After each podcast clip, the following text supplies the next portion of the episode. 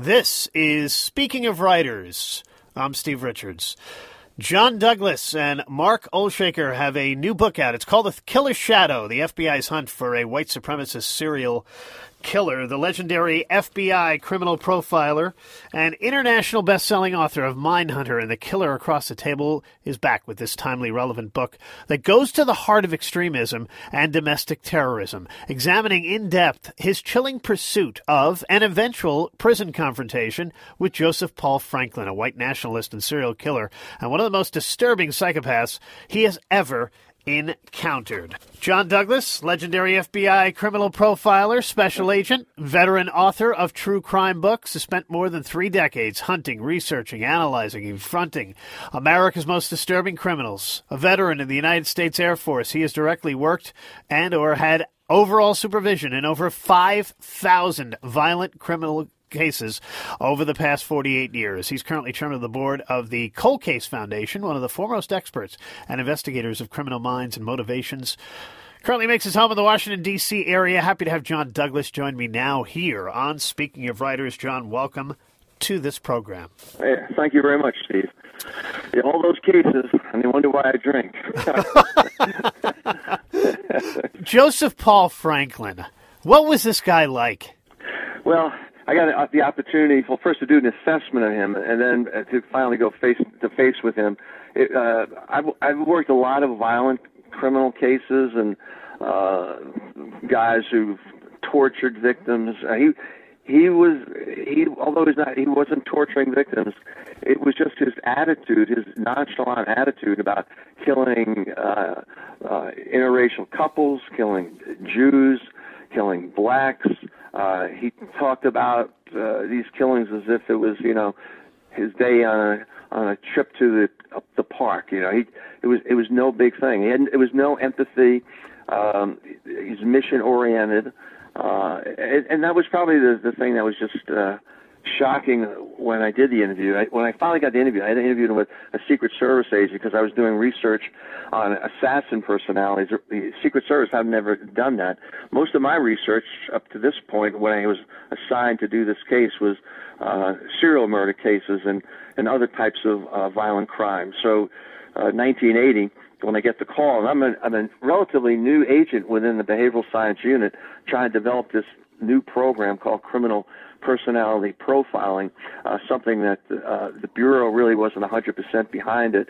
Thought it was they thought it was like too touchy feely. J. Edgar Hoover would not would have wouldn't have liked it. So uh, here I am uh, working these cases, teaching in, in the classroom, uh, and then one day I get the call from Civil Rights Division uh, asking me to. We've identified this guy named Joseph Paul Franklin. Uh, we know what you do in, in violent crime, in serial murders particularly. Do you think you can apply it to this kind of case? And I said, I'll give it a, I'll give it a shot. I said, but this is what I need. I'll need all the, the background information on the guy. I have to go through his files, see what really makes him tick, where he, where he came from, um, look, try to determine his strengths, his weaknesses, uh, and try to come up with where he is. Because the Bureau at that point had no idea where he was.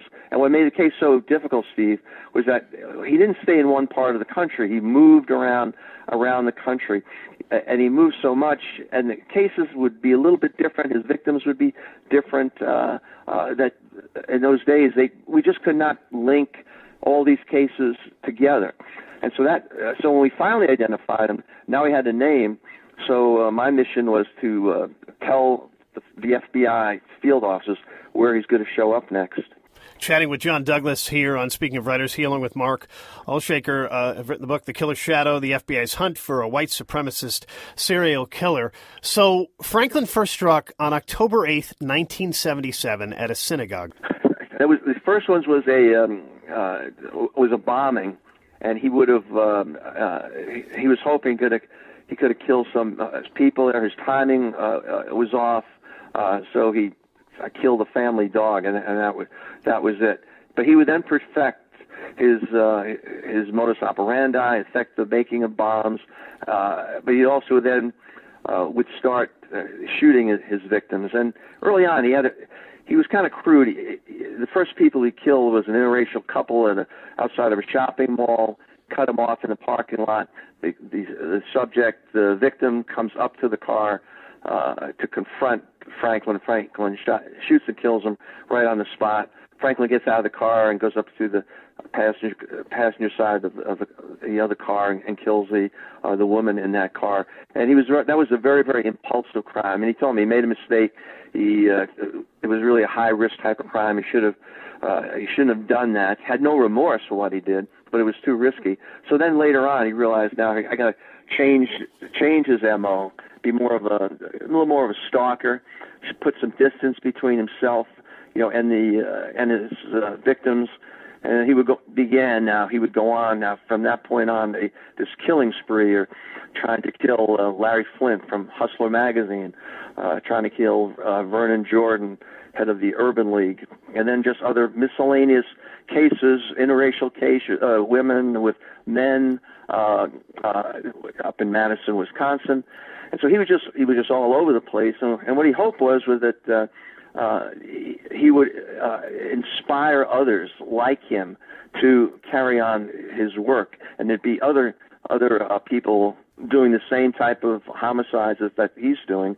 And he really idolized Charles Manson, who I also interviewed uh, in, in my research early on. Uh, uh, and he was very much interested in the results of what that was like because he he thought very highly of Manson and how Manson was able to uh, create this this following, uh, and so that's that's what he was uh, he was attempting to do. Inspired by hate uh, literature, inspired by Mein Kampf, uh, inspired by the Turner Turner Diaries, and uh, so he it was difficult. It was a difficult case and difficult for police to communicate throughout the country to tie these cases together. People don't realize we have over 17,000 different law enforcement agencies in the United States, and even to this today, uh, we don't always communicate that well that well to, uh, together. Uh, so so he was getting away with these crimes uh, for three years, but now he got the name, and now I, I do the assessment of him and come up with uh, probably, in all probability, he will be going to Mobile, Alabama initially. Uh, he's, a, he's a serial bank robber. He's been very successful in robbing banks uh, previously. Uh, he also uh, was married twice, and one of his young wives had a child uh, with him, and that's where he feels most comfortable. And I began to see that with the other research I was doing with comfort zones. We call them comfort zones. It's like you feel comfortable maybe more in a, a certain restaurant than you would another restaurant. It's the same thing with criminals where they perpetrate crimes. They develop their comfort zone. They keep going back to that to comfort zone. So I felt he would go to Mobile. Uh, and he did go to Mobile, you know, Alabama. And the next thing I know, I get a call from the agent in charge, all nervous, and, and he wanted to know the name of the bank or savings and loan that that he would be he would be robbing. And I said, hell, I said, I don't. I said, look, I I picked the city. You guys didn't even know where he was in the United States. I told you it'd be Mobile, and now he's he's there. He was showed up at a blood bank, and that's how they knew he was there then. So uh, he, the agent charge was expecting a little bit too much uh, from me. I couldn't provide the name and address and the name for the bank uh, for him. You mentioned uh, John Franklin's victims, and I wanted to ask you about why Hustler magazine publisher Larry Flynt. Because he, he there was a uh, a magazine had inter, uh, interracial couples in the magazine, and that that just drove him absolutely uh, crazy. And by chance, uh, Larry Flynt uh, was going to to trial for some obscenity, uh, breaking some obscenity laws, and, so uh, lucky for, for lucky for Franklin, unlucky for Flynt and his attorney.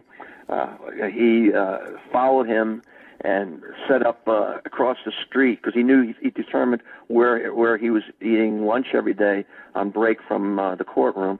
So he found a an abandoned building across the street. He said, which was a perfect shot. It would be a perfect shot and an easy shot. Set up there. Here comes Larry Flynt with his attorney, and then he starts shooting. He, he uh, shoots Flynt in the uh, in his back, uh, which will paralyze him. Uh, doesn't kill him. Shoots uh, his attorney. Doesn't kill his his attorney that's uh, you know, with him. But that was the the, the reason. The, the surprising thing is that Flynt never wanted Franklin to receive the uh, the death penalty, even though when he was he was scheduled to uh, to be executed, and he would be executed. He he just thought that uh, it would be more of a punishment for him to spend the rest of his years in in, in prison.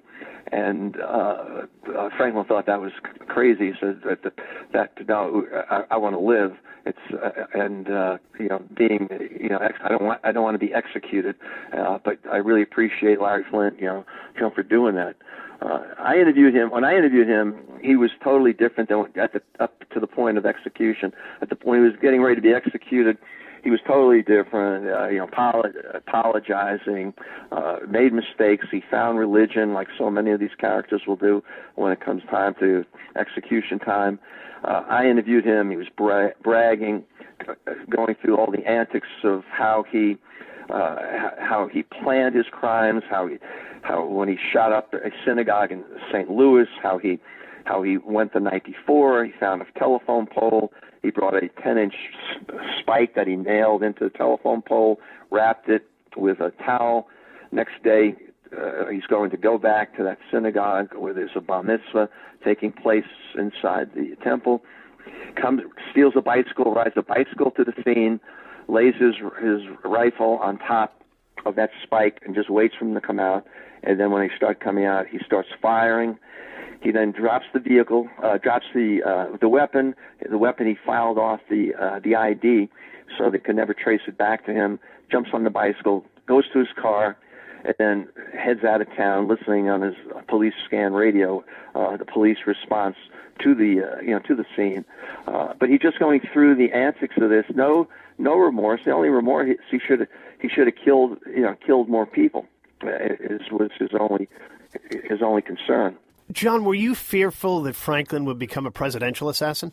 Yeah, there was. Uh, he uh, certainly was on the radar of uh, uh, Secret Service, uh, and I did work with Secret Service on some other cases because Pre- uh, President Jimmy Carter was down in the area uh, down there, and uh, he had received letter a letter uh, and from him and others threats.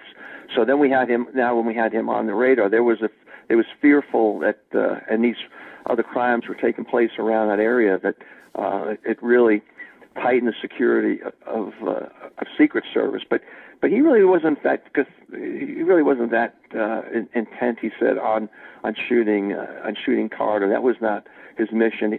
Larry Flynt, Vernon Jordan, head of uh, the Urban League. Uh, he, he staked him out. He knew he was in town. Staked up, uh, staked out across the street from his hotel in a, in a lot, and then he waited uh, for for Jordan to come uh, back to the hotel early in the morning, two o'clock in the morning. There was a a supporter, white uh, woman supporter, with him. He surprised. He, he's su- just very sorry that he did not kill the woman. He shot Vernon Jordan in the back, and it's a miracle that Vernon Jordan survived. He took a round in the back uh, when it came out of his front of his chest. They said it was the size of a fist. Uh, it was it was so it was so large uh, the exit uh, exit hole. And he he survived that. Uh, but again, I've interviewed some sadistic guys who taped uh, their murders and uh, of, of of their victims. But this guy, it, it was just the attitude, uh, you know, that he had, and unfortunately, you know, he's he's a he was what we call today a lone wolf type of type of an offender and a racist offender, and we've had others since him, and there'll be more. I'm sure in, in the future we'll have more more of uh, this type of uh, type of offender, uh, where they belong to groups, but oftentimes, like with Franklin, these groups that he was joining they were talking the talk, but not walking the walk, and he wanted action, and uh, and he wanted to kill people, and uh, so he decides to fly solo. And what's interesting about him is, as a child, he lost one of his eyes in an accident uh, with a, shade, a, a, window shade, where they were putting it uh, uh, on on the window, and the spring there was a spring inside the shade. It popped out and struck him in the eye and blinded him in that eye. And his mother could have taken him back to the hospital. The doctors wanted to wait a month and then have her take him back to the hospital for surgery, and she never took him back. And as a result, he became blind. So he had this bitter hatred toward his uh, toward his mother, towards his abusive father, who who would uh, beat him. Uh, he was one of four children, he, but the father took out his anger and drunk drunken anger against against him. And um, and and Franklin, who was a, was a fairly good student initially in high school, ended up dropping out of school, and then he gravitated towards this literature, uh, Mein Kampf and the Turner Diaries, uh, and uh, these different radical groups, and and uh, this was his way where he, this inadequate nobody, was going to become a, a somebody, somebody to be reckoned with, somebody to be re- remembered by, by perpetrating these series of crimes. John, I mentioned in the introduction that uh, Joseph Paul Franklin, one of the most disturbing psychopaths that you have ever encountered. Where does he rank for you? He he's up there. I mean, he's he's up there certainly in the like top five. He's he's a different kind. Others I've interviewed, because I've interviewed, for example, like two guys named Bittaker and Norris out in California. Uh, these guys, convicted rapists, they get out of prison. Their goal is to rape and murder a, a teenager for every teen, year of a teenager's life, and they end up getting uh, six six of his uh, uh, teenagers, uh, one at a time, through their van. They would pick up in a van they called the Murder Mac, but it was horrific with them that kind of case was they were audio taping the actual torture and murder. Uh, and the same thing with two other guys in California was involved with and Ng. Same thing, developed a torture chamber and they would abduct women. The same kind of kind of thing. Very very upsetting. In fact, I made I made uh, uh, during the Silence of the uh, uh, the Lambs, I made the actors uh, listen to real crimes.